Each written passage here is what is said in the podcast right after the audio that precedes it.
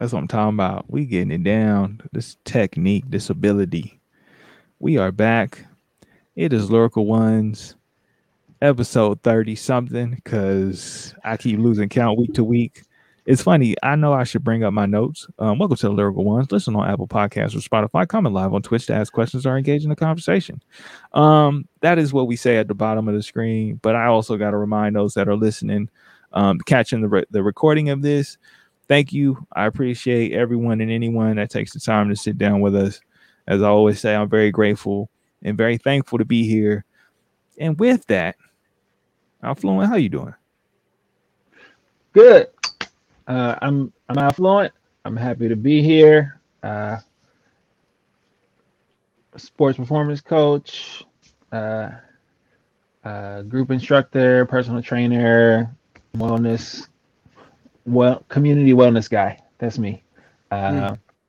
um, I'm happy. I'm happy to be here again on another week when we got another month uh, where it's interesting always. I think for me when this I see the shift in the public view and like what the media presents to us, and then what's actually happening and what are we paying attention to on a local level then on a, a state and national and global level?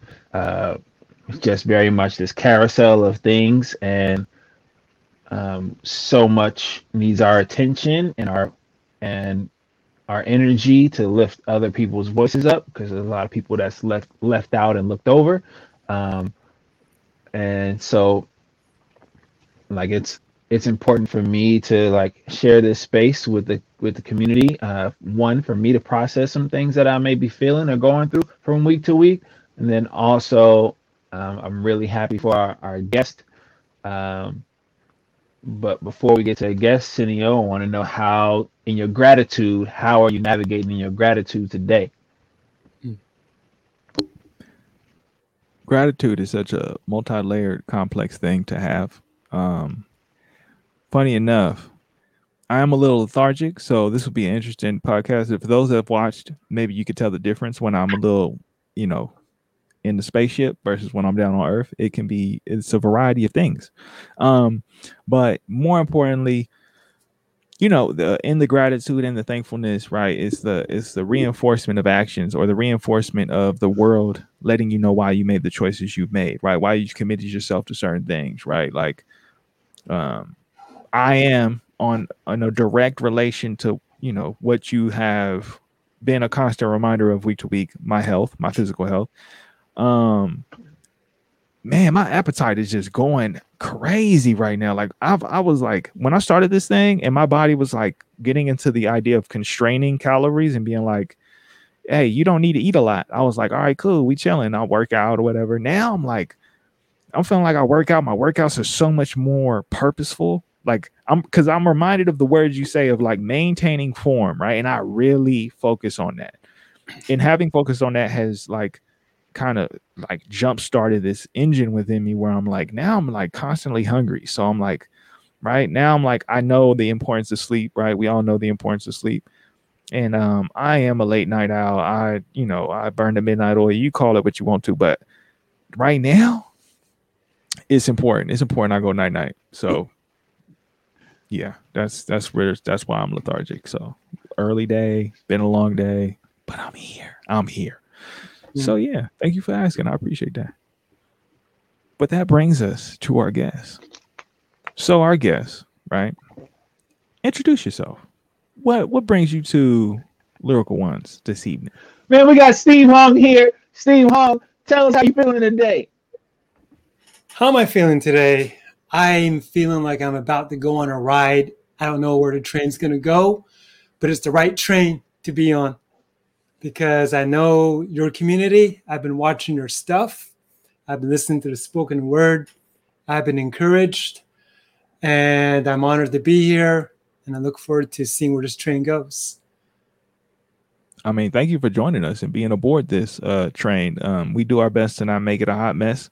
So, you know, I'm glad that you were able to appreciate what we've done. And here's another one, episode 35, because I checked the notes. Episode 35. So, you know, Alphalon, what you what can you, you got? make was Can you, can you make a note of that, please, in your notes? I did. I wrote it down. episode I, I had to write it down. All right. All right, cool. All right, so we got Steve Hong here. Steve Hong's in the uh, in our in the community. Like we're right now, we're in San Francisco. It's Wednesday evening, and it's uh February third, twenty twenty one, and we're recording this on a Wednesday. Steve Hong is you know part of our community, our local community. Um, he's also in the nonprofit sector. Steve, tell us a little bit about the uh, your focus and intention in the nonprofit sector. nonprofit profit sector. I'll start with this. I was looking at lyricalopposition.org's website, and the mission vision statement is very similar. So I'm going to read from their website. It says, The part I really resonate with is serve the community by bringing individuals into spaces where they would not typically cross paths and to reduce biases and restore communities. So my nonprofit is called Kingdom Rice. Kingdom Rice. Rice, we're talking about rice, the staple. We're talking about how minority culture can be used for the kingdom. We're talking about how you can center uh, minority culture It is not an afterthought. It can be centered. In fact, when you know, so my higher power is Jesus. When he came, even before he came, the whole history behind him, his whole genealogy kept centering, as your website says, the misfits. So I want to get the theology. Some some people call it post-colonial theologies, plural. I want to get the theology that honors people, so that the gospel at its essence says, "Hey, God wants to invite you to a party, like prodigal son. God wants to esteem you because of who you are. And I want to see that theology be centered into every every space, basically. So, just one example. Uh, I used to be part of this mission organization. It's a pretty big one. It's called Cru, formerly Campus Crusade for Christ. Just finished a book for them for uh, to help their missionary support raise. Why? Because through the years, I get missionaries emailing me saying, "Man, I am not white and I'm not old, and this stuff doesn't apply to me."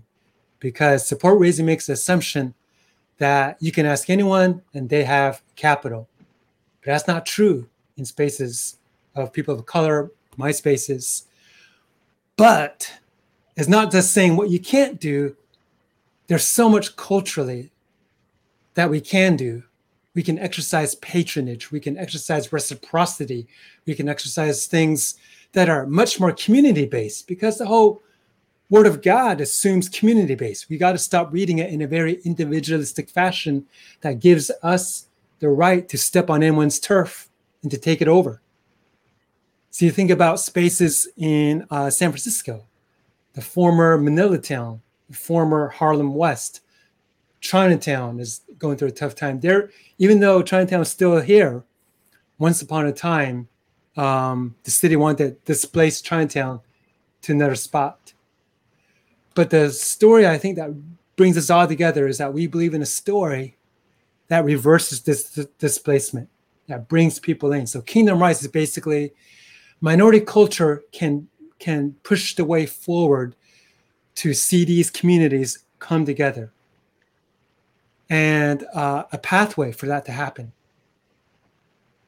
Nice. Uh, I'll stop there. that, that- that's good. That's that's that's plenty.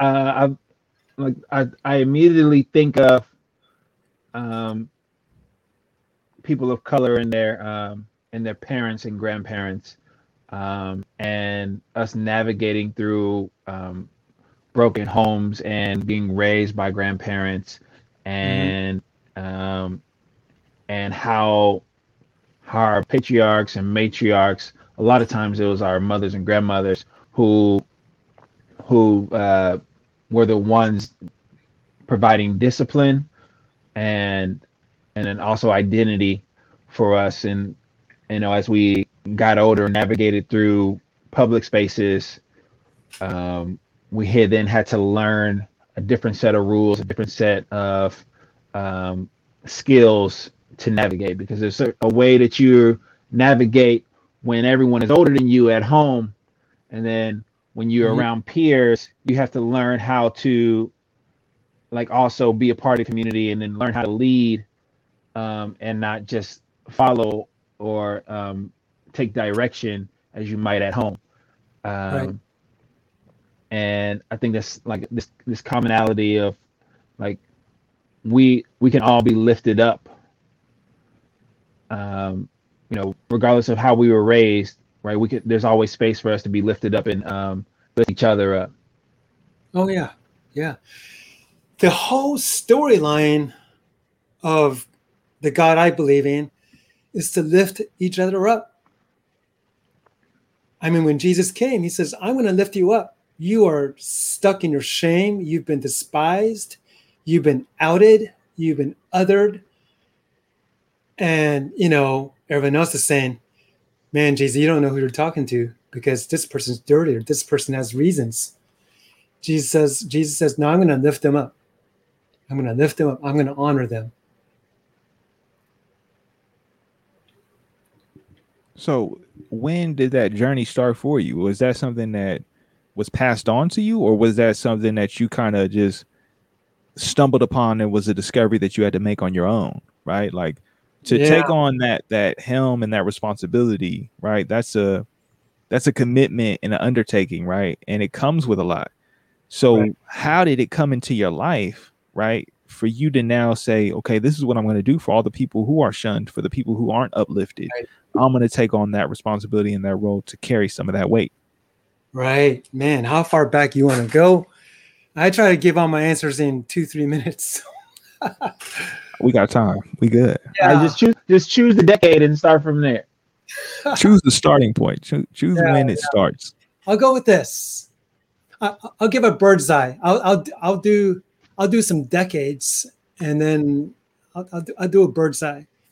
So when I was a kid, I didn't talk to anybody except for immediate circle.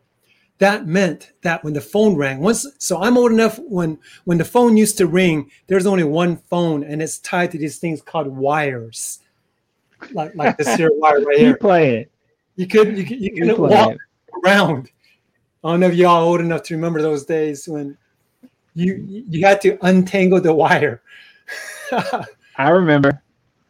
I, I remember being stuck in the kitchen. One yeah, there you go. in the kitchen. That's it. There you go. You upgraded when you got one of those long curly wires to go to the kitchen.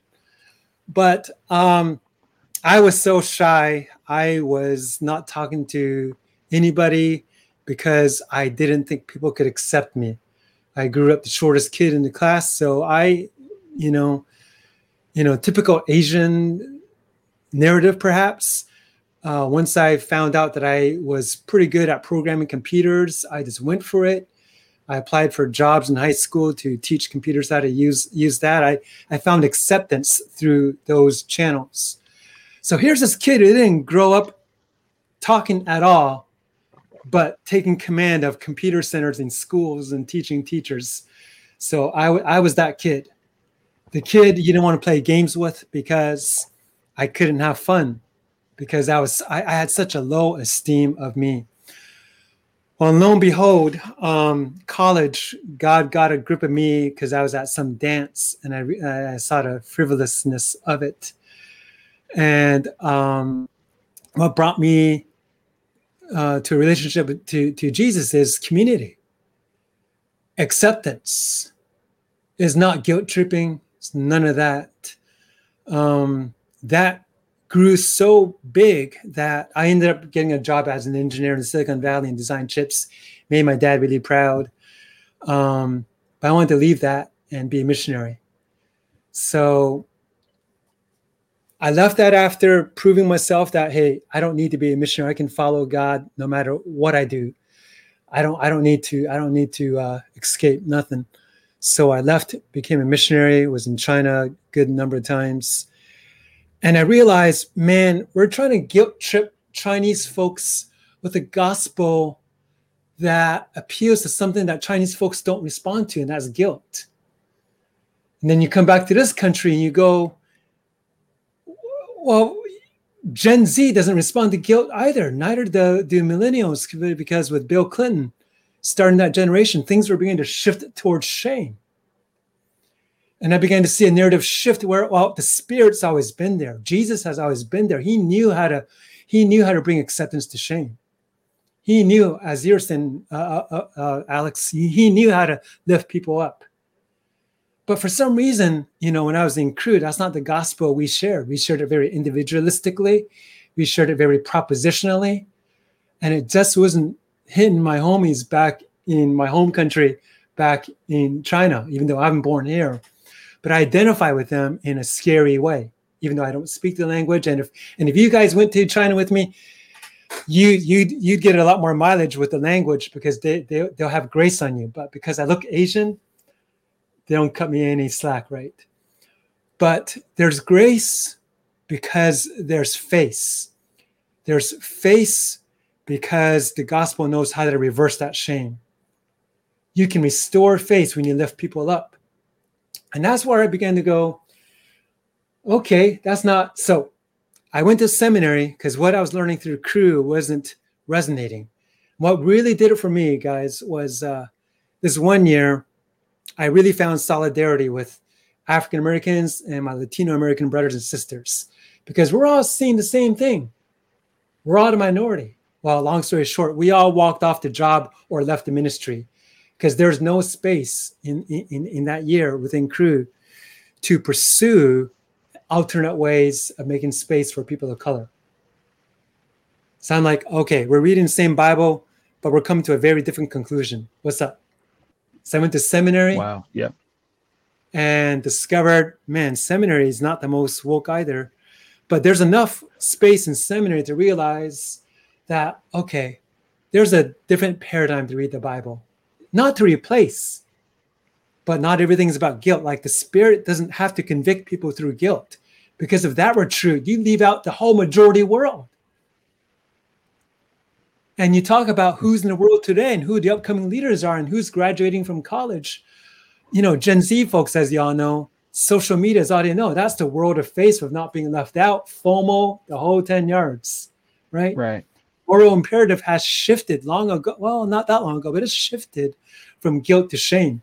And if the gospel is really good news to folks, it's got to include everybody, not just older folks who are, you know, who, who come from Western worlds who believe in manifest destiny. So it's it's stuck in these shackles because uh, Western domination has kind of controlled theology for a long time. I think seminaries are getting more woke to their irrelevance and they're beginning to pivot and shift. And so I forfeited my degree because it was this mounting to like thousands of dollars to take classes that weren't relevant to what I was reading in God's word. And um, that was a tough time and just just making space. You know when jesus came he gave salvation. Salvation is like another word for space.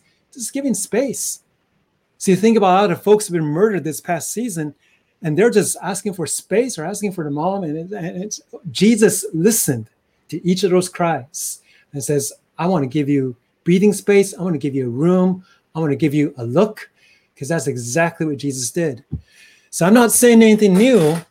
I think what I'm saying and what, what you all are about is what's always been there.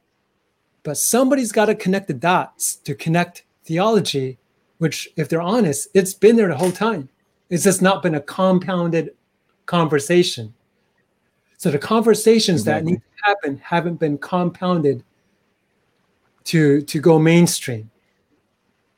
So to answer a question, you know, the journey started when I was a little kid, just being outed and othered. And you know, you get into the gospel business just to sum things up here. Hey, ain't this gospel? Isn't this gospel supposed to be uh, everyone inclusive? But you come to find out that it outs people who don't want to, you know, follow the machine. And so, um, so you got to go back to the drawing board, learn the Greek, learn the Hebrew, and and and kind of kind of deconstruct. And when you put it back together, it's like okay, the Bible's been saying this the whole time. The Bible doesn't exclude. The you know God's ultimate story is the most inclusive story. So when I'm out in the community, doesn't matter if I'm with my transgen friends or whatever bars or playing my ukulele or whatnot, and people in the city, as you all know, are very suspicious towards Christianity, but they stand for good things usually. And I'm and, and after you know I don't wear you know Christian T-shirts like this one to uh, to to to a lot of spaces because you know people are very suspicious. But if you if, if one follows Jesus, you know it should come off you like pour like like garlic pores, like you begin to smell, hopefully in an attractive way. And you end up with conversations because with the insurrection and stuff, people people are confused out there. People want to people need to sort out what's going on because all they know, all they know about Jesus is what they see, and what we see is not right. looking very good. So the journey's been a lifelong journey, is all I'm saying. And, no, and finally, I've come to a place where I found, um, like you guys, comrades to come alongside with within artists, scholars, musicians. It's a, it's a good thing. It's a new day. It's a new season. No, it's definitely a new. It's a new day. All right, it's a new time, new age. Um, but you brought up something that I think is like ever present in both sides of what you said. Right on one end, you're talking about the skepticism, right, of being in the Bay Area when it comes to Christianity. But on the other end, you're also realizing that even with your journey in Christianity, that those who are rep- representing it aren't representing it in what you think may be the most inclusive way, right? That is still leaving people out, right? And so you kind of, from what it sounds like, sit in the middle between people who remain in skepticism, mm-hmm. but then your own personal like journey of understanding like because of me being othered, because of me sitting on the outside, right? How do I break down those boundaries, right? So people can feel included, right. for them to come in, for them to understand that the message, because you know, as I've said many times, I'm the the believer, non-believer, right? So, you know, I believe in a higher power, right? Whether it's a specific doctrine, that's up for debate for the rest of my life, but I can understand the need for community. I can understand the need for a pursuit of one's goals, ambition, dreams, faith, right? Like having faith, right? Like I always say, having hope and having faith sometimes can look very different, right? Mm-hmm. Having hope, you know, sometimes you don't, you don't have to have hope. Sometimes you just got to have faith, right? Mm-hmm. You can hope for a better day or you can have faith in a better day, right? Mm-hmm. It just sounds different. It hits different. And I think what I'm hearing is is you had hoped for right this inclusiveness this community and now you have faith in creating that community right mm-hmm. so now where does that sit in your world right what are the actions that you do through kingdom rice that create that right that create that space that create that right you know community right to give people that inclusiveness and that openness right right right that's a good question before I get into that, and if I forget the question, please remind me. I just want to say, the folks who are skeptics sometimes, because I've been there, you know, we all been there. We just want to keep our own comfortable cul-de-sac place. We don't want to displace ourselves where we got to face the truth. Yeah, we don't want to feel displaced within ourselves. Oh yeah.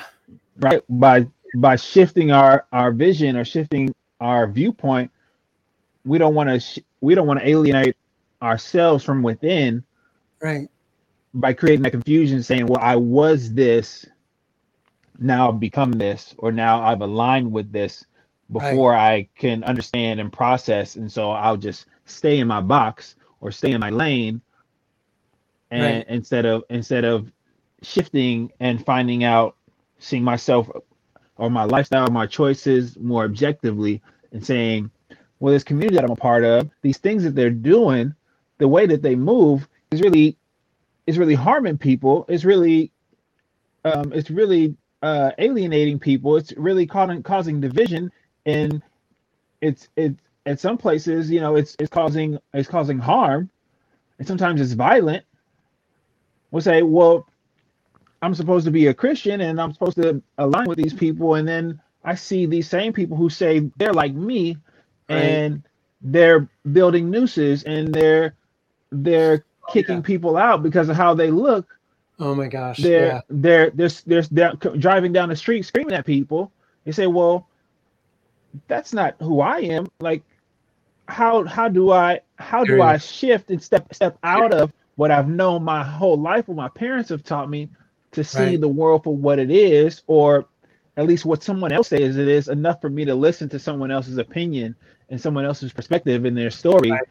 and respect them enough to to process it objectively and say okay there's another way to do this there's another way to to to spread the gospel or to speak life into people there's another way to love jesus that doesn't involve beating people up that doesn't in, right. involve alienating or causing division. Uh, there's another way to do things to to that allows people to have their rights same as mine. And a lot of times right. people are scared to jump jump jump off jump off into the water it's and have that faith, Senio, like you said. It's, it's easier to pretend that we're the judge. It's easier to stay in a cul-de-sac. It's easier to stay in the abstract. It's easier to forget about history it's easier not to be accountable to folks and to history. And so kingdom rice reverses all those things because I think the spirit reverses all those things.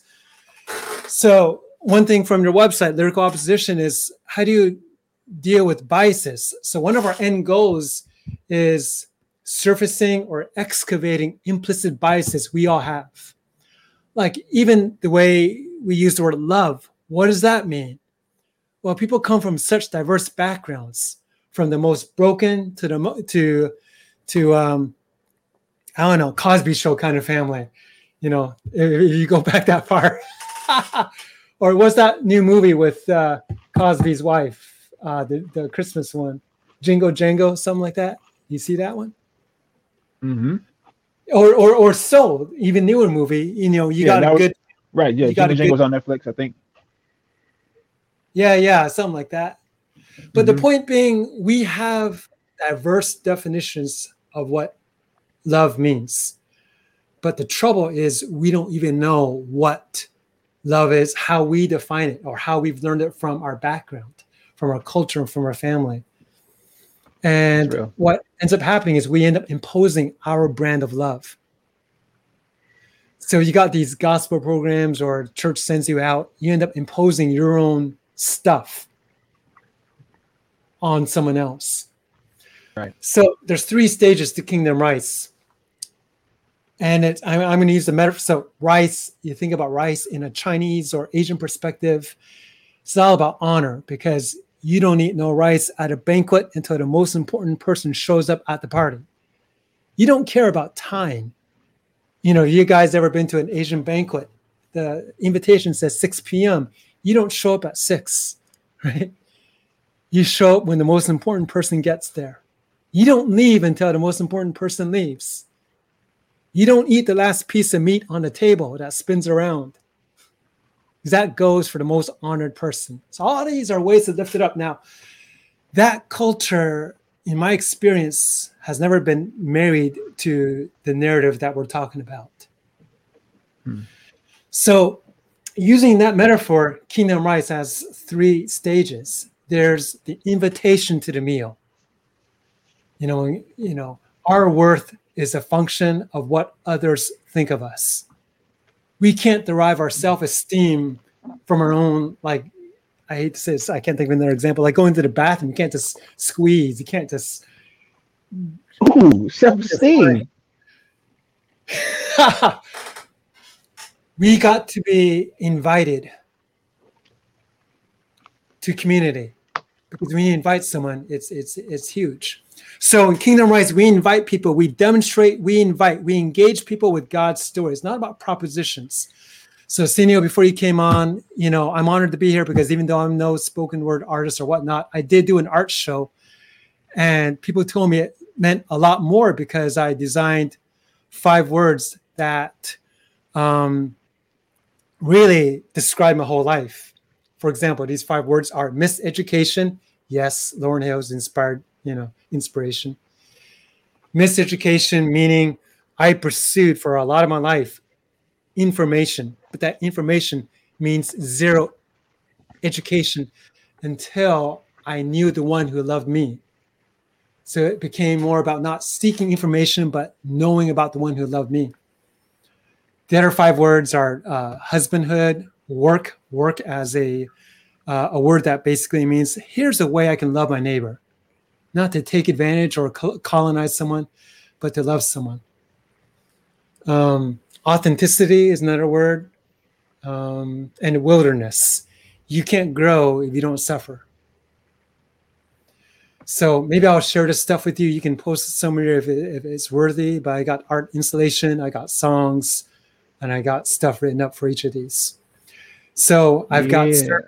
I've got podcasts, basically stuff or just conversation, just going out to the street with my guitar, ukulele, ever you know, and just engaging people.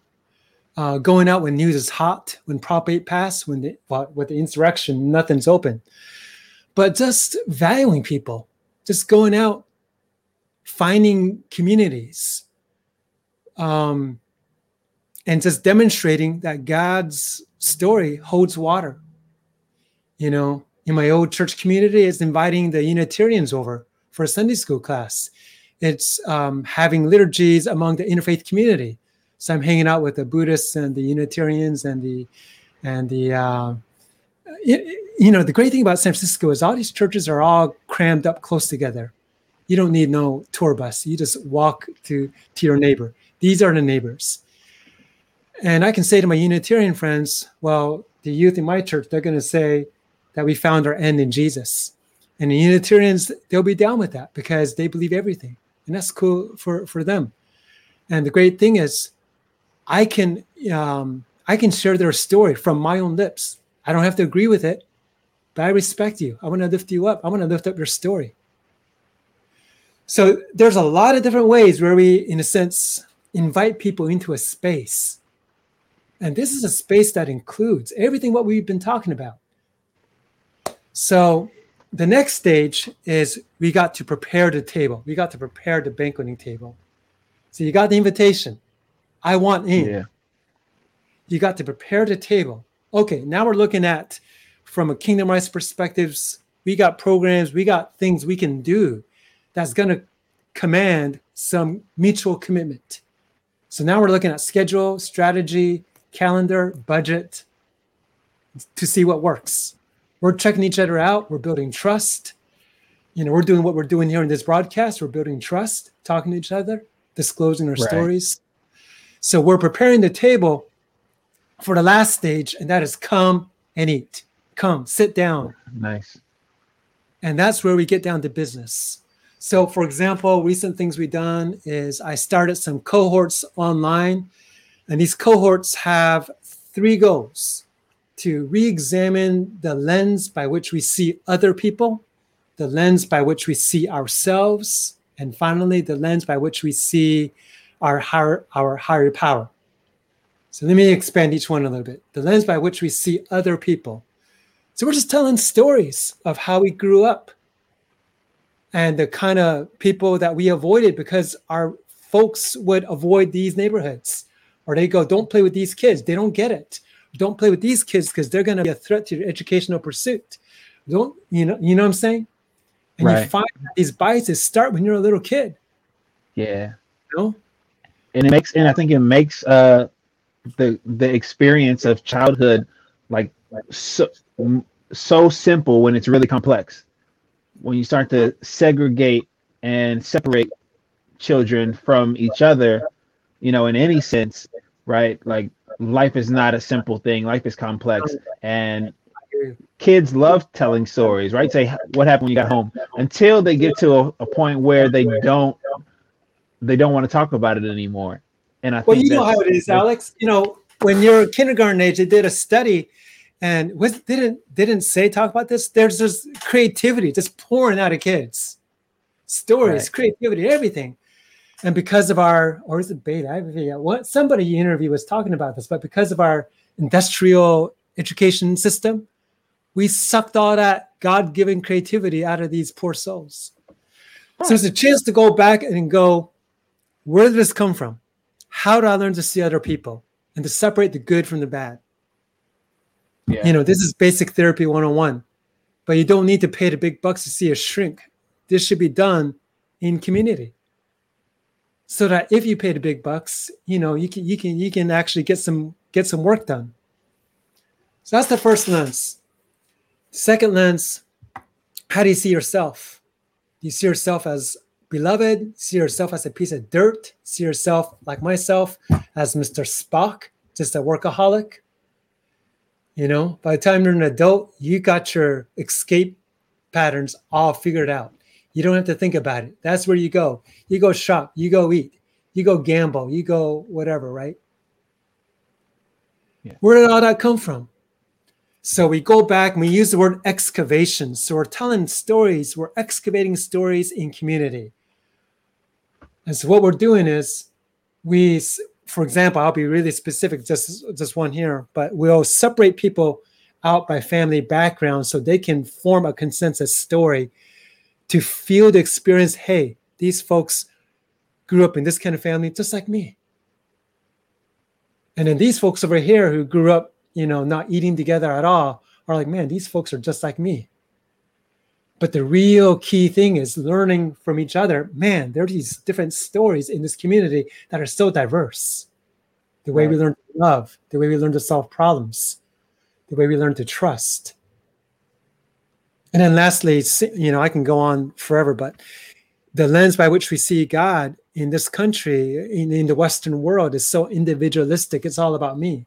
It's all about what I want. It's all about my Sunday experience. And it's all about Man. reading the Bible from a very individualistic experience. I mean, the fact that we don't even have a second person plural pronoun unless you read the Southern version from the South, the you all version, right? But like every other version has the second person plural, you know, Chinese, Spanish, you name it, which says something about our culture, Western culture. Now, that's huge. Uh, because if you if you can get away from that and start reading the Bible as you know, well, what's going on is we're we're analyzing the bark and we're missing the whole forest. And so that's why you can get a, a, a president who just uses it at his whim, takes photo ops with it, and says whatever you want to say because you can get away with it. Because if you parse it down enough, you can, you know, you can you can manipulate anyone's words to say what you want to say. Right. So just coming to terms with that. So that's where we're going. It's it's it's we're doing that for missionary missionary organizations. We're doing that for the YMCA. We're doing it for um, churches. We're doing it for anyone who's willing to go through the process. Uh, before the pandemic, I'll put people into neighborhoods, and I'll let people uh, discover that man. I've been all about colonialism. I have missed the story of West, Har- West Harlem on Fillmore. I missed the whole story of Chinatown. I missed the whole story of Kearny Street. Or I missed I missed the whole story of Tenderloin. I missed all the kids, more kids per capita. I miss I, I missed all that because I've been just thinking about barbecue pork buns. I've been thinking about the best soul food. I've been thinking about the best sushi. I've been thinking about, you know, which are good things. But you're gonna miss the laundry hanging upstairs. You're gonna miss the mirrors that shine that evil spirit back at you. You're going to miss the altars in the restaurants. You're going to miss the music. You're going to miss the incense. You're going to miss. Yep. The soul of San Francisco. Yeah, you got it. You you'll you'll miss it standing in lines for brunch, standing in lines for for for dinner. You know, Right. and yes, it's and before the pandemic, it was forty three hundred restaurants, and like we lost like half of them, Yep. and and a lot of those restaurants have been you know been around for for decades. You know, some of them before I was Yep. born, and like they were staples in their communities, but also they were communities within themselves Oh yeah, you know some Yeah. of those buildings and those, some of those establishments where they were communities within themselves and and it's like i know i'm guilty of it at times too like not taking the time to like stroll through some of the neighborhoods that i used to walk through you know and and i think that's something like i still hope that other people get to do you know is, is walk through our neighborhoods and and see the story of san francisco because like like you said i think a lot of the city helped me identify and acknowledge how i saw myself right, right. you know having different cultures around me um walk used to walk through chinatown in high school used to walk through the mission Yeah. you know you know walk through the excelsior you know ride my bike through bayview and and it was and it's wild just like so much of that is you know who I am, and at the same time, like last year, I got to really see myself differently outside of just being a worker who's you know a millennial and you know just trying to you know pay rent. Right, right, right. I, right. I got to be more than that. I got to be you know a, a brother and a friend, right, and a partner and right. and an uncle, right, and a nephew and a grandson, right. I got to be a friend and allow others to be a friend to me, you know, and be supported last year. And like that that lens i think is is so important to like steadily look through and say how am i defining myself? And and then also yeah how do we see others you know and how do how do they see me? And then and like they say the closest you'll get to god on earth is the person across from you yep yeah right? so like so am I seeing God in the person across from me? Am I seeing the divine in the person across from me? Right. Regardless of how they dress, regardless of their job, whether they got a vest on or they're in a pantsuit, mm-hmm. you know, got shoulder pads or uh, gold teeth, right? Regardless of you know how they're looking, am I seeing am I seeing God across from me? Hey, that's right. That's right. I mean, uh, even more so what is it given that you know you both touched on it but for you what is the thing that keeps you anchored to do this here in san francisco right? Especially given the world that we live in now where this past year has proven we are free to explore. Like what are the things that keep you anchored here to say you know what? This is where i'm going to do it right? Whether it's building a solid foundation or saying for this moment that's what it is what are those things right well, there's several layers to that. Uh, probably the biggest, most important is community, starting with my family. Uh, Alex mentioned the community we're a part of, Kairos. Y'all can check it out. It's probably you guys can stick it in whatever chat below or whatever. Um, and also San Francisco by itself, you know, Alex was mentioning this, is uh, well, I say it like this: is it's a launching pad for everything we're talking about because you can't hide. I didn't even know what a gated community was till I moved to LA. Oh my gosh, people live behind gates. Man, now they trap the crime inside, you know, sometimes. But, you know, uh, you're forced to mingle. You know, everybody takes Muni unless you work for Google. I mean, you know, everyone's got to stand and smell each other's armpits. You know, there's no escaping. And so it's a, I mean, arguably for you SoCal friends out there, if you're listening, you know, LA and all might be more diverse, but you can stay in your car. Even to take mass trans, you got to drive to the station, right? But SF, you know, you don't drive to the Muni bus stop. You know, you're you're right there, and so you can't turn it off. Um, it's it's a lot more difficult to turn it off. And so what happens here ought to springboard to the whole country. Now, as y'all know, for decades, folks who call themselves Christians, I say it nicely, we've been living, the, we've been leaving the city. We look at San Francisco, we call it names, Sodom, Gomorrah. Um, the joke is people left both coasts and they met in the middle. It's called Colorado Springs. So I got friends living in Colorado Springs who are true Jesus followers, and and I got to be careful saying this, but it's difficult to find folks who are following Jesus who aren't caught up in the system. Give them the game, Steve. Give them the game. Tell them what it is. I'll listen you do Tell that. them what it is. They, they don't. I'm just answering the question. I'm answering the question. uh, you guys interpret. You guys can take it to the next level. But um, yeah, that's what keeps me anchored here. We got the potential here we, to, to flip things around. So there's a compounding of people of color, urban theology. This is the frontier, the city. Folks who don't fit in mainstream, that's the frontier. That's the way it's always been. Cities are ordained in San Francisco. You can't hide. It's seven by seven miles. You got to face reality. Now, that said, there's a lot of broken things. I when I was growing up, there's a lot more, say, African Americans, 20 some percent, a lot more kids, 20 some percent. now it's less than 10% for both. Maybe added together, still less than 10%. I think. Yeah, add up African Americans and kids together. Uh, I think Mm, it's yeah. less, it's it's right around Less 10 probably. Yeah, yeah. If you add both together. I mean, you're Yeah, right. I you- mean, yeah, y- might be you're not right. Even if you're not right, it feel that way. That's Yeah, how yeah, it feels, I right? hear Like that's the thing is that you know you bring up a really good point about um, you know what makes you stay versus you know what has kind of led some of your friends to leave, and it is a thing where you know like I agree with you like there is the most room for potential for so much given uh the fertile ground that's been laid right there's been so much around this kind of being like in some capacities the last frontier right for that you know people often associated with the liberal mindset right with that sense of being forward thinking of being progressive of trying to evolve kind of what is the social norms or what does the culture look like for people who want to progress and make change.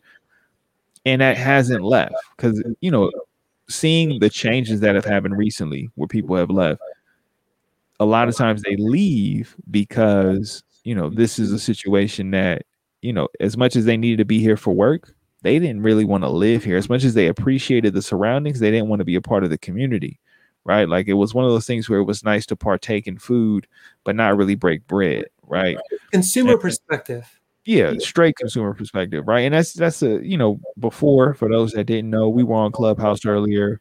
We had a pre-game show right? We have the pre-show on clubhouse and we actually were talking about that about society's kind of the U- united states uh kind of identity around consumerism and the individualism right? You brought that up earlier about individualism but touching on that consumerist mindset of consumption and taking in and then not being able to see like okay how is this impacting the world around me? How is my participation in this larger social narrative being somewhat harmful to right people being in part of this this community right this global community this local community this statewide community but in this conversation for those that don't know episode 35 with steve of kingdom rice we are from San Francisco, right? This is the Bay Area we're talking about, right? We're talking about the device that you're probably using to watch this.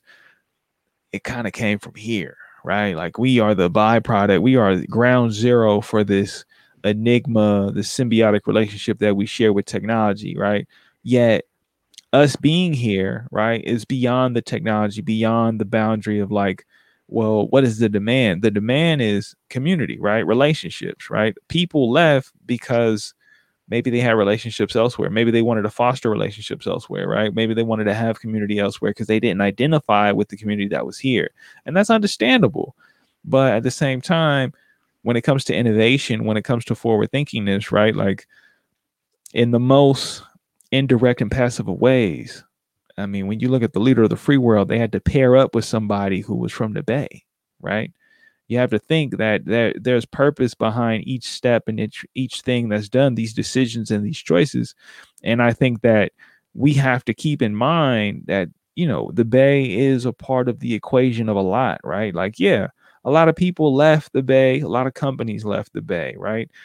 But not everyone not everything is is changed not everything is done right? There's still an evolution happening. And i think you you made good mention and good points to say that in the capacity of understanding faith of understanding how do we make a progressive more inclusive more thoughtful way of, of practicing our faith of practicing what is it that we see as being the gospel right? And i think that uh it's important for people to be aware of these conversations because it is a thing of breaking down those boundaries. Because the thing I wanted to say was the Bay Area has had a lot of skepticism due to the fact that we have such a high analytical threshold. Like people out here, right? It's not it's not just skepticism, it's scrutiny, right? They go hand in hand, right? It's about, you know, if we're gonna if we're gonna be forward thinking, then we have to tear down what are the what are kind of the outdated things and it's like in your own sense, it sounds like you found your way through that in Christianity, where it's like, okay, these are the things, the tenets, the pillars that people are holding up, and you're realizing this ain't the way, right? We're just holding on to what was passed on to us, not what actually was there, not the foundation of where we're all trying to reach. So to me, like, what are the things that provoke you, right, in what you do, right? What are the things that rile you up and get you charged up to take it on? Because you seem like a person, right, who kind of is bucking the norms in so many different ways, right? Whether that's you know not feeding into the model minority which we've talking about on the podcast before right like oh let me just go with the flow right you've totally been like oh i see what they did in silicon i did it and i'm out i'm no longer a part of that now i'm gonna i'm gonna go on this journey and discover what god is to me oh i see what y'all doing i ain't with that so now given that level of like yeah, I see it. I appreciate it. I can accept it for what you have. I just don't have to practice. What are the things that motivate and push you to keep doing this? I hear you. Going back to the metaphor, well, let, let me comment on one thing. We keep on thinking that we can do it better as if, as if things unfold in a linear way, as if history doesn't repeat itself as if we're not accountable to history. I mean, with the recent news in, in, in nationally, people are pulling up history because we got to be accountable. So to answer a question, what keeps me going, what provokes me, is uh, you. I mean, you guys been to restaurants in San Francisco where, man, I gotta keep coming back. ain't no burrito like that place on Mission Street there ain't no soul food like that. You know, well, all I got here is hard knocks. But uh, you know, I've been to places down in your hood, and you want to go back. You know, Yeah. so you taste, you talk about God's story, and you taste and see that this is good. This is good. I don't need to be shackled by this. And you yourself experience that salvation, that breathing room so you can give others some rope. Um, it's it's uh, freedom that grows Man. daily. That's not to say you don't go through seasons of hell in the wilderness, but you need that picture on the other side. Now, if you look at my art installation for wilderness, it depicts there you don't even see the light at the end of the tunnel. But then we got someone who understands uh, what it means to suffer. And so that keeps it going. Community or Jesus himself. When I'm in hospital rooms praying for people who may not share, you know, my way of life, but I can be here because we can empathize on the same things. So it's, I mean, we're talking the most concrete stuff. I think where we get in trouble is again, you, we we move away. We want to get away. We want the big yard. Nothing wrong with that in of itself.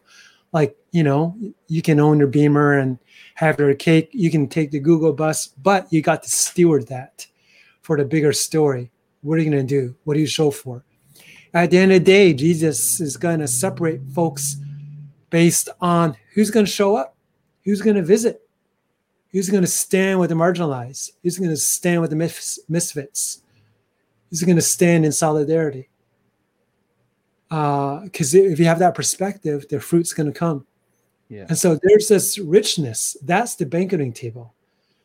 You know, it's based off a book that you don't hear a lot of folks preaching on, Song of Solomon. But, you know, Jesus is setting a banqueting table for all of mankind. And the people who feel it the most are the folks who are the most misfit.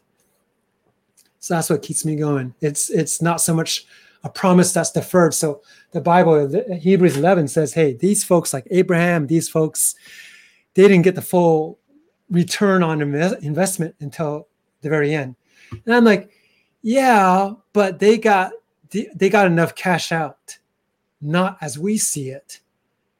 But you know, all those guys were honored by by God in the present life. Right. Even it depends on your metrics. You know, for a lot of folks, senior you're uh, alluding that a lot of metrics kind of push people out because it doesn't align with the things we're talking about in this room. No, definitely, definitely. And I mean, it's a thing where you know, because you said it, it was like we could do better, right? This is a place of innovation. This is a place of, you know, that scrutiny, right? Going back to the skepticism, the scrutiny, and then that that sense of I we could do better, right? Or I could do better. And I think that is one of the most important things about being from here is that constant need and urge and push to want to grow, to do better, to be better, to see how far can we take our limits and expand those boundaries um, because it's important right? The boundaries grow right? They don't they don't reverse right? This was once called the new world to some right? It, it ain't nothing new about any of this now right? There's there's discoveries being made every day but it's only for a constant push to go deeper or to go further to go higher. And i think that that also manifests itself in everything we do right? Whether it's what you take in or what you put out, right? What do you believe in? You know, because whether whether you see it or not, you believe something, right? Even if you say you don't, that's debatable, that's right? Cop out, yeah. Yeah, we can we can get into the weeds about what that really is because again, there's a there's a world where no idea to some degree is original but we can find new ways. We can innovate on those ways. We can expand on those ways. And you know things can be created from it. And i think that you know you bring up and showcase right the energy right? It it it vibrates on the screen in terms of your passion in terms of how about it about it you are for lack of a better terms because you know a lot of people will say this is kind of what they hold on to but it, it shows up when you light up and you become charged from the words that you speak knowing that you know this isn't just conviction right? This is the essence of who you are at the core. And i think that's important for people to realize and pay attention to because we oftentimes especially being from the bay we get so caught up in the word christianity we don't really take time to break down what is the meaning or what is the person trying to show us and trying to display on the screen or what are they trying to present in front of us or what is the message that they're saying or how do they carry themselves or what is it they practicing? And i understand. Trust me i've had my instances where it's people they try to sell you one thing right? Like it's god but you know god wants you to do this for me right? And it's like hold on wait a minute. How that makes sense? I just I just had like a, a real deep conversation on like all these complex because that's another thing that we do great. We have really good conversations about breaking down things in the world. It's it's integrated in our schools, it's integrated in, in our in our way of edu- of like learning, right? It's having a breakdown of what it is we just read, right? Reading comprehension one-on-one, having an open class conversation and dialogue. And then you expect me on Sunday to not maintain those same practices when I come into a space where you know you're, you're you're speaking about faith but how much is this you trying to use this as a vehicle right, right. versus how much i need this vehicle to get me to where i want to go right it's a big difference right? you know, I, if if you've never displaced yourself i i won't trust you if you've never, never been out there then you're then it's all cognitive and that's not the way jesus designed knowledge you know folks will rattle the dude, uh, Rich Young Ruler, was the the the A Sunday school dude that you're talking about, and so Jesus hits him with, "No, man, I'm going to show you that your perspective is all about you. That when it comes to relating to your higher power, um, you're going to get an F, and you're not going to admit that, so you're going to walk away depressed. That's what you're talking about." Yeah. I mean, and that's and like, you know, people don't if you haven't caught it, right? It's that idea of what is it? Like is it the information or is it the outcome of what the system has been created on, right? Like like at the education system, for example, right? We have this word education and then you bring in system that that then dictates okay there's this pecking order right of what is important or how it's important and not in terms of the individual aspect of how do I convey this information so you can retain the information so you can do something with the information, right? The focus and the importance is the letter, the grade, right? The GPA. And so you speak to that by saying, like, through this example of Jesus, is like, is it because you have this love in your heart or is it because you just want to see gratification in the moment of just saying i'm right again i'm right again. I got it right right? And then when you're not right your ego so wrapped up into it right that it's not about how can you learn right? How can i learn from this? No it's about no i got it. I i, I got it. Oh i don't have it? Well then what does that say about me? Instead of it being well what does it say about us? What does that say about who taught you? What does that say about who got you here? What the practice was? And i think that's really key and you know you just threw it out there but it's so important because oftentimes you know we don't think about it in a sense of like it's us right? We think of it as well no i lost instead of no i'm trying to i'm trying to show you this is what it is for us together right? It's not like you're in isolation. It's not that you just got it all the time. It's about well sometimes we're wrong and let's process that and let's grow in that. And i think that that's important you know just for people to understand and have because we live in a society right now where society, right? The things that we hold on to have failed us. They were wrong, right? They were wrong in so many ways. And now we have to figure out how do we correct that? I mean, you know, what what does it do you would you say that you live in protest or is a protest, you know, kind of uh, something that you engage in in different capacities at different times? Like what does that look like? Nice. It's a good question. My nonprofit, we steer away from the word protest or dismantle or confront, but we transcend. We transcend the existing systems because I trust the human heart is going to gravitate. It gives agency. So, one, here's a few ingredients you need. One, you alluded to this proximity.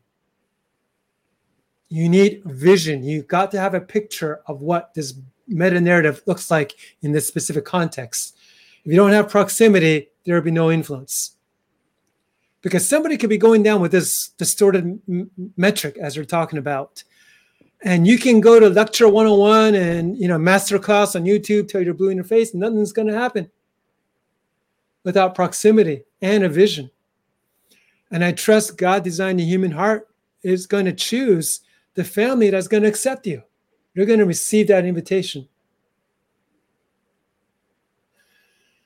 So you know everything else becomes a tool. The tool is speaking out, advocacy, protests, etc. And and the reason I put it in that order is, otherwise, you know, to be honest, you kind of start moving towards the dark side, and and you got to keep up your anger to feel all this action going on. And uh, you know, when you start going through your years, you're going to run out of energy real quick. Go run out of gas. Yeah, you're going to run out of gas. I think God designed that to you know it's like a starter motor to get us going so we react to anger and you know but long term you need some you need you got to work on yourself long term build up your spiritual core know who you are what you're feeling being in a moment this is one thing i noted with the way you host folks Cineo, just you're staying in a moment and i knew it'd be a gift to me because i know what we're going to talk about just come on the show and i seen you do it for other people and it's it's it's a uh, it's a good ride. I mean, it's a process of discovery, right? Allowing discovery to happen. I think that is something you got to grant yourself permission to enjoy. Is enjoying the process of discovery. Um, whether it's you know, it, er, there's so many things unknown, but I think once you start to discover those things and unravel those things, we have a true level of community, right? Communication, comprehension and the context of how those things exist right? That that defines what the house is or what it looks like and how you enter it and whether or not it's for you right? Sometimes it's to visit sometimes it's to just admire sometimes it's to observe. Yeah the choice yeah and i think that you know that's kind of what this is about is having these these conversations creating the dialogue and having the space because you are definitely out there representing and showing up for people who need it, right? For the misfits, for the outsiders, and giving them a sense of belonging, right? Giving them a sense of, you know, just just validation, right? To to know that they were seen, right? To know that they were embraced, and to know that there was something there for them beyond the moment. I think is a amazing and beautiful thing.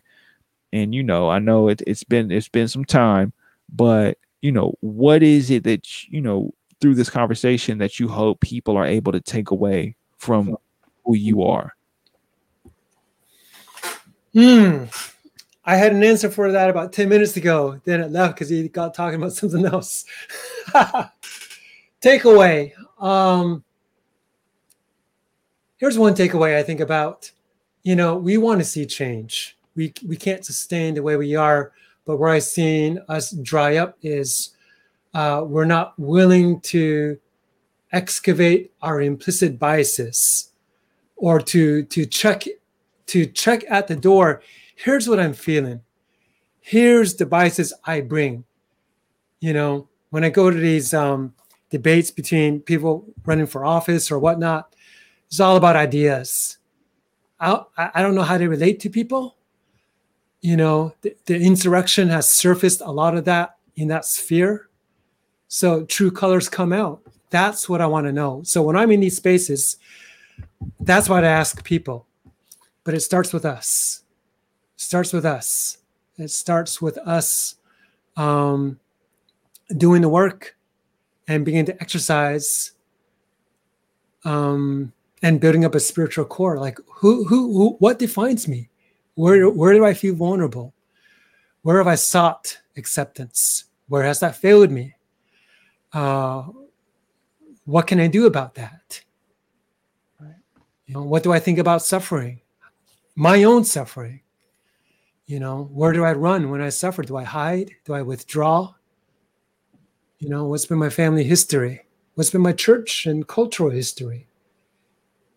You know, just naming some things. Like we can name systemic racism all we want, but I think it starts with we got to name our own stuff not throw it all away, but sort out the good, reclaim, find some space, do some 100.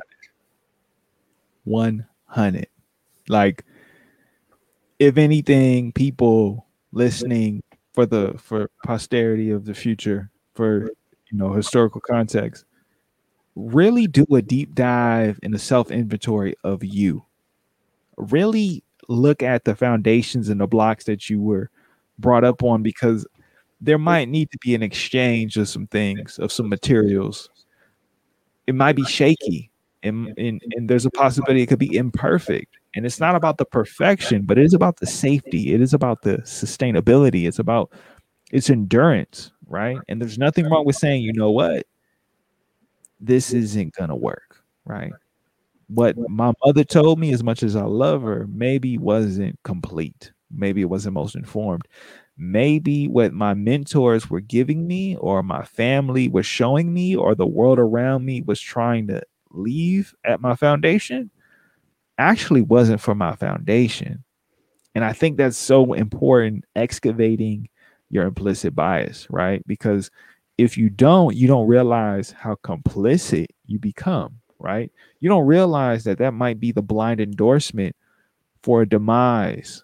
And I say that because coming from the city, coming from the Bay Area where I grew up with protests, I'm so happy you said transcendence because a lot of times that that that focus on being riled up just means you are acting out in pain that is unresolved. You're you're now living in a in a level of pain that goes unnoticed or it becomes an echo chamber for the choir that's singing chaos right and because if that pain is unaddressed there goes your addiction cycle i need this protest. I need this protest for me to feel validated to feel identified to have an output. But how much of that is real change? How much of that is a conversation for us to discover middle ground and create harmony and create community? And how much of that is me against you right? Me now creating you as my adversary and my story to fit this unrealistic narrative right?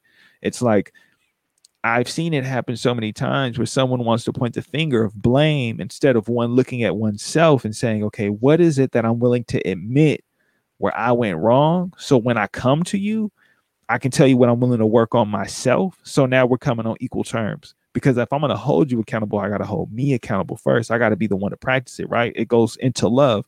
If I'm going to love you, I have to know how to love me, right? I have to know what that love is. Going back to what you said at the beginning, what is what is your definition of love, right? Because if we're saying it, that's one thing.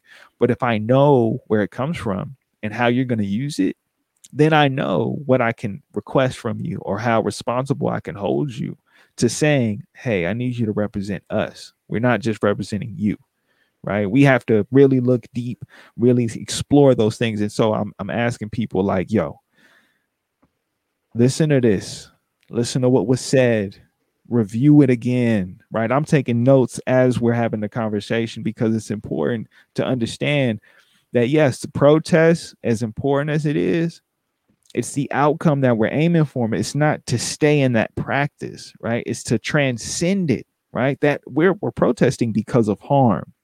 Yeah. But are we living in harm and are we perpetuating harm and are we keeping up different levels of harm for the sake of feeling that sense of community or that sense of gratification or finding that weird validation that may be in unsustainable, right? Maybe it's not the consistent practice or approach. Because love at the end of the day is what we're trying to accomplish. We're trying to find harmony. We're trying to find health. We're trying to find level of peace joy whatever that is for you but it's not you going ah that hurt. Oh that hurt. Now i'm mad. I'm riled up and i'm ready to i'm ready to pounce. Right and that's sometimes that's all the protest is like and people can pro you can protest within your community you can protest within your home and that's not where the work happens. It's after that protest, it's after that that acknowledgement that there is harm being done, whether by you or to you. You acknowledge that that harm is happening in the community, in the space, and you say, I want to make space for healing. I want to make space for love. And I love that you use that word salvation and space, you know, synonymously, Steve. That like I think it's a Hebrew word. Yeah, yeah. Synonymous. Yeah, yeah. Yeah. is choke. The opposite is one that chokes. It's stealing. It's quenching. Scarcity, right? Right, and says, and Jesus says, "I want to give you life more abundantly." Right, with more space. Right, with more, with more salvation. Right, so like, and Right. Got it. and and like even in relationships right in between right child and parent right which is important to say this is there's harm happening but also we want to transcend this harm. I don't want to spend the time talking about the harm right? I want to spend time talking about the healing right? I want to give my energy my focus and my passion right? And my time and my my intelligence right? My plot my critical thinking to the healing. And that can happen as a group that can happen as as as an individual can happen in community but it, there has to be a collective intention.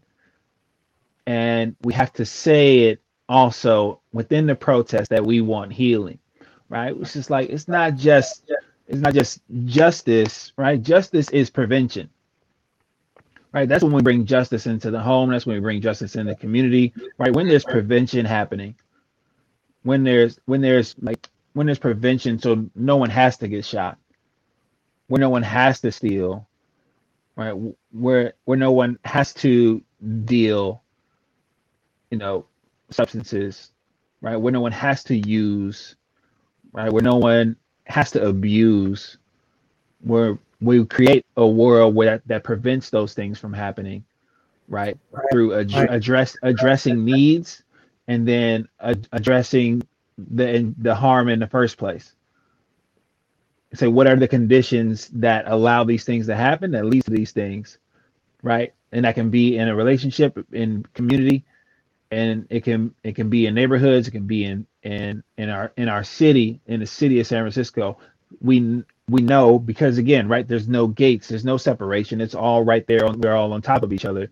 You can say these are the conditions that are allowing this harm and this injustice to to coexist amongst the love that we want to have right we want to have this love right we want you say we want to love each other we want to be the city of love we want to be like the 60s and you know Haight-Ashbury and we we want that but like are we are we doing more to have food programs outside of the food bank? Right. Right. Right. Right. Are we going to where people are hungry? Right. And saying, how can we help you feed yourself? Right. And doing those things not just to feel good. Nah. No, no. Nah. Because you're you're what you're saying, Alex, is well beyond behavior modification. We cannot be satisfied. And I'm going to This say is- something controversial. We, we got to go is- this is beyond. that this is that city where we're not satisfied, right? This is that That's place. right. That's right. Go ahead. You got to go beyond. What does justice serve? Let me ask you that. Right. What does it serve? The other theme we picked up on, well, for folks who are just tuning in, It serves everyone. Uh, yeah, you know, yeah, it, ser- it serves everyone, community, and it is not is not one extreme or another. right. Just as individual and collective, it's not either or. You got to you're responsible. We're responsible, but we got to do it in community. Otherwise, you end up with a bunch of yes men or echo chamber. I mean, that's what cul-de-sacs are for to protect Right. you from from uh, forces. Cul- Once upon a time- is the echo chamber. Yeah, yeah. You know, once upon a time, there, there there's no uh, suburban living. You know, everybody was in community. Doesn't matter if you're from the farm, from the south, from the city. You know, Right. there's no free ways to escape. You know, once upon a time. That's true. No, you're right. You're right about that. People done created all these boundaries that were not just boundaries, they were limits, they were governors, right? To prevent, to circumvent, to create control. Community ain't community is in control when the community everyone's playing their role, right? Right. What happens is someone decided to cut in and say, we need y'all to play by different standards. We need you to value things differently. We need you to value things according to what would benefit our value system, right? Right. Or you start conspiracy and throw away everything that promoted the things that were good. So you think about all the conspiracies we've had just you know last few decades, and we're Yeah. trying to get we're trying to we're trying to go back. So that's good news. People people know people are woke to this, Yeah. but we've destroyed a lot. Yeah, and they, and they haven't and we haven't seen a lot of examples of that that transcending the protest, right? We haven't seen a lot of examples of the the transcending moving past the harm to to the healing, right? As a group, right? We need to see that in communities. Like I think there's not enough stories about is an example. Right, exactly, right. The healing within the community that's that is per- perceived to be dilapidated, right? Yeah. Perceived to be empty, perceived to be right struggling, and to create right these small communities within the neighborhood and say, right, we are we don't live together, right? But our zip codes are near each other. We are in the city and we are doing it together, right? And we're existing in communion with each other by our communication, right? And us looking for future, looking toward the future, looking for growth, looking for space together, looking for resources to be capital for each other. That's right. That's right. Interdependent. Uh, you got to work together. You got to, you know, Paul Apostle makes a big deal, and those who are passed over, easily forgotten. Well, you got to lift them up a little bit more. Yeah. Oh, that's real. That's real. I mean, you kind of hit a lot that I, I feel like uh, has been important for me to hear, but also I think for others to know and be aware of, just because it's it's so there's so many things that go into it, and and it's about that. You know, look at where the we are in the world, right? Like people are finding new ways to engage. People are finding new ways to protest. People are finding ways to connect, and sometimes right the intention means well but that don't mean the outcome will be the same and i think uh, you know it's it's something that we have to you know take that self inventory be very careful of looking within ourselves and uh, you know really addressing like what are the things we hold on to that are that may be holding us back that are preventing us from that growth or from being able to find that thing that we're looking for um, to create that sense of self. Because you know essentially that's what it really is it just you know maybe i'm wrong maybe i'm maybe i'm out of pocket maybe i'm not in tune but it seems like that's what people around me from my observations are really struggling with right like i'm in a position where i've come to learn for myself society does not serve me in a wholesome fashion in a holistic sense I have now taken upon myself to create the tools necessary to break out of those boundaries, right? They put me in it, right? Go to school, be anything, but let's give you a menu of to choose from. And I'm like, I can't, I can't, right? And they're like, no, you can. And it's like, but I'm telling you, I can't, based off of what you've given me, based off of what I have access to, based off of the context of what I'm growing up in. You just want to throw a blanket statement on me and say I can participate when I actually have other things going on that are preventing me. And those things aren't being addressed. So what I'm gonna do? I'm gonna protest. I'm gonna live in protest. I'm gonna be in protest. Oh, I realize y'all protesting too, and I don't agree with y'all protest. I gotta go. I can't do the protest no more. I gotta find new ways to engage. I gotta find new ways to challenge, to find that transcendence, right? And I think that you know people when you got the supports and you're able to transcend given what's what's here great that's beautiful that's amazing it's not to say you won't have your challenges we're here for that too but i, I notice there's a lot of people who are who are realizing right it's almost like that uh that get out moment right where the camera flashes and then there's that struggle with the two selves right there's you and then there's this created version of you right the authentic you is dying to come out. And this created version of you that society has tried to dictate is in conflict because within your heart, you know, this isn't me. This isn't who I really am, right? And I mean, of course, it's a movie that people find engaging and entertaining, but it was to me a metaphor on identity. story right there. Yeah. Stuck in a Western gaze, hmm. not knowing who we are you know, I'll, I'll say this. My, uh, I'll just say this: the African American story gave words and rhythm and rhyme to my story and to my family's story, because my people have not developed it that far. We're strong with family, you know, things like that. Strong in other ways, but we're not strong in telling our own story. And the way we got to this country was you know, pre 65, before all our times, you couldn't come here without faking an identity, literally. There's no other way. That's why you got in Chinatown, that's why you got all the associations. No wonder there's mistrust. There, no wonder you, you have what you have. Right. No wonder my cultural people are non sympathetic to others because we're not hearing uh, the other stories are so different. The other origins. Yeah. Yeah. I think that's a ploy of the evil one to keep these stories separate on parallel tracks. The context. No so you're in the Bayview and you got the China, you know, you got the trash can dude. You, you, you know, you see these stories all the time, and the conflict just symptomatic of what we're talking about. Yeah not knowing why, not knowing how it came to be, right? Not knowing what does survival look like, right? On a cultural level, right?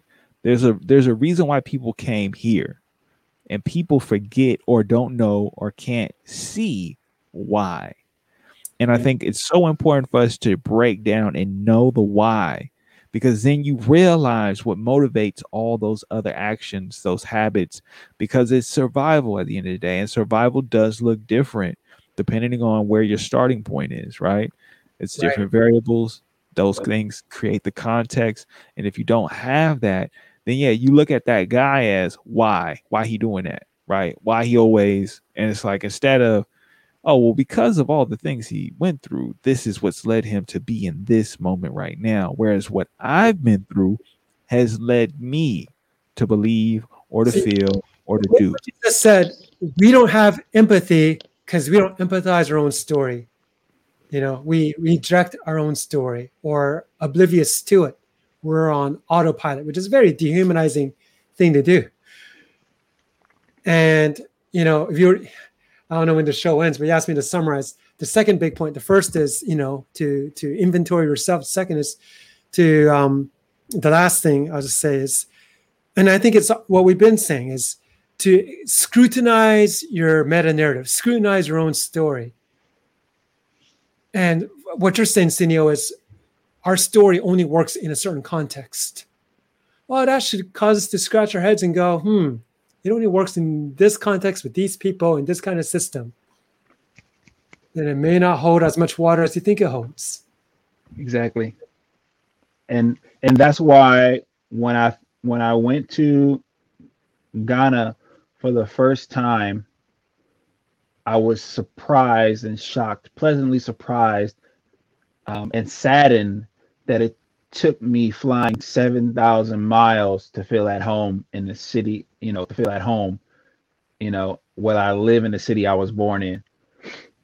And like the weather of San Francisco and its subclimates are is really allegory for the socioeconomic climate, right? Like the extremes are so close together that everyone is looking at the averages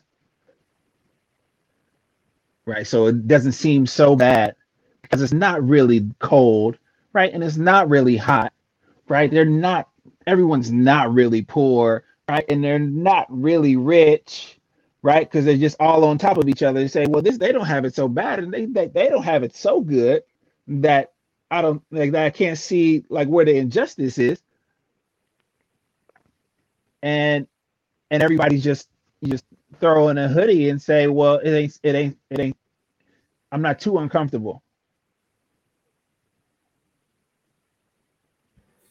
I hear you. I hear you.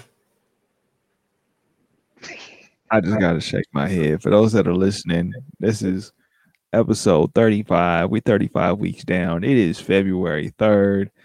We are with Steve of Kingdom Rice. And the thing is, I had to shake my head because nothing speaks to what was just said and all of it eh, for me personally right? For me to be just be selfish just to to see maybe this maybe it ain't gonna hit nobody nobody gonna feel it. But for me the thing that it makes me think about is when i look up in these overarching branching systems that we have and i look to the people that should be guides and then i got to look at where they come from and they don't come from where i come from right? They came here for many reasons right? Like what i what i said i don't know if i said it so much in this podcast but I, i'll say it right now just to bring it up again. Two of the biggest industries that san francisco has one is tech the other is nonprofit right? And the thing is is people don't really associate san francisco with nonprofit as a nationwide narrative. It is a very it's a very specific culture and a community that understands and really gets what that means to be a nonprofit hub. There's so many people who travel from all over the country, let alone the world, just as it is in tech, to do it in nonprofit, right?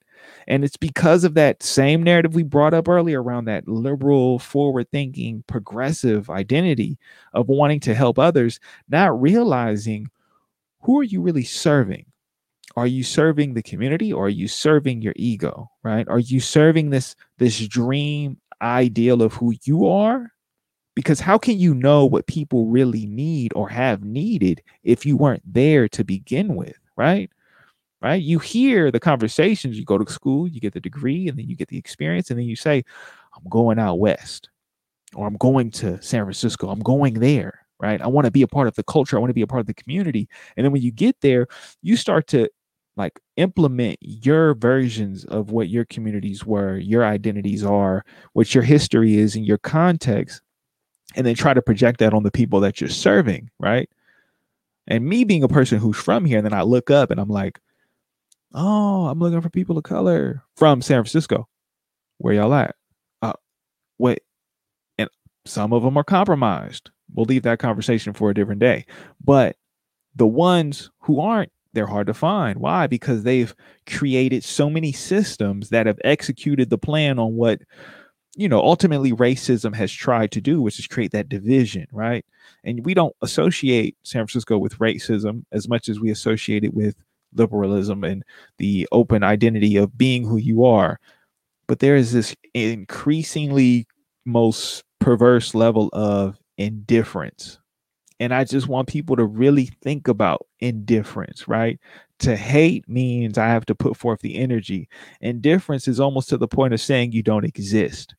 And so, you know, by us being here and sharing this space and having a conversation of reflecting on implicit bias, I just have to say that to the people who want to be a part of the community, who are trying to support the community, really understand what the community is before you decide to speak up and be a part of it and try to lead the community. Because I, I, I don't care how long you've been here. If you ain't been here since the beginning to really have a foundational footprint of me as a child who's depending who's dependent, who's relying on all of these different things beyond just my family. It's my school, it's the network, it's the system, it's the this is the corner, it's the corner store, it's the gas station, it's everything, right? Please understand what that means. Really try to listen, really try to take it in because what y'all got going on right now, as great as it is, as nice and as appreciative as I can be, that ain't it. So you know, I want to give Steve the Steve the last word before oh, before we get out of here. Steve, by all means, take it away. The last word: We are not as strong as we think we are. Stuff was happening before we even got here. That's what I hear you saying, and we need to honor that and find our role. Roll up our sleeves. You know, we know nothing until we get into the trenches with other people because even even folks who identify with my faith we've not done a good job of identifying um, what's happened before us we just plop down pretend nothing's happened and we think we're to save everyone save our complex who's that about but we have a responsibility and that's what we've been talking about so appreciate you guys it's been a very honoring uplifting time I've had a great ride. Look forward to doing this again. Yes, sir. Can't wait to have you back. Thank you so much, Steve. Appreciate you. Yeah, no, most definitely. It is it is much appreciated. It is much honored. I I am thankful I was able to have and share the space with you and to be able to share your energy because it is definitely like it's been necessary for me. I'm hoping it's necessary for those that have the chance to listen. For those of you who don't get to catch the recording, right? We do this. Um, I don't know if we got any ticker symbols or anything we want to put on the bottom of uh, what it is right now, but it is, you know, this is the Lyrical Ones podcast. This is episode 35. We are with Steve Hong of Kingdom Rice. And, you know, it was a conversation about faith, about life. And, you know, if you want to be able to get connected, uh, if people want to get connected to Kingdom Rice, where can they go? Steve, where can people uh, chat? One of you guys can stick it wherever it needs to go. So kingdomrice.org for yep. those, you know, it's plain spelling kingdom rice, right? You don't get it confused. Kingdom, K I N G D O M, rice, R I C E dot org, O R G. If you want to get connected to find out more information and get involved, that is a way for you to get in part of you know what it is that's going on in terms of creating that space for you know acceptance of healing of faith and you know, I just think that uh most importantly, it's just it's necessary, right, to have those spaces for healing, those spaces for love. And it's on the screen, but again, that's kingdomrice.org, right? It's it really doesn't get no more simple than that. So, um, like we like to do at this time, if I can figure out how to do at this time, given all that's going on, is uh, you know, oh my god like i'm looking right now and i'm like there is so much going on on my phone that i'm like uh, where do you begin? You know what i'm saying? But you know this is all good because we here right now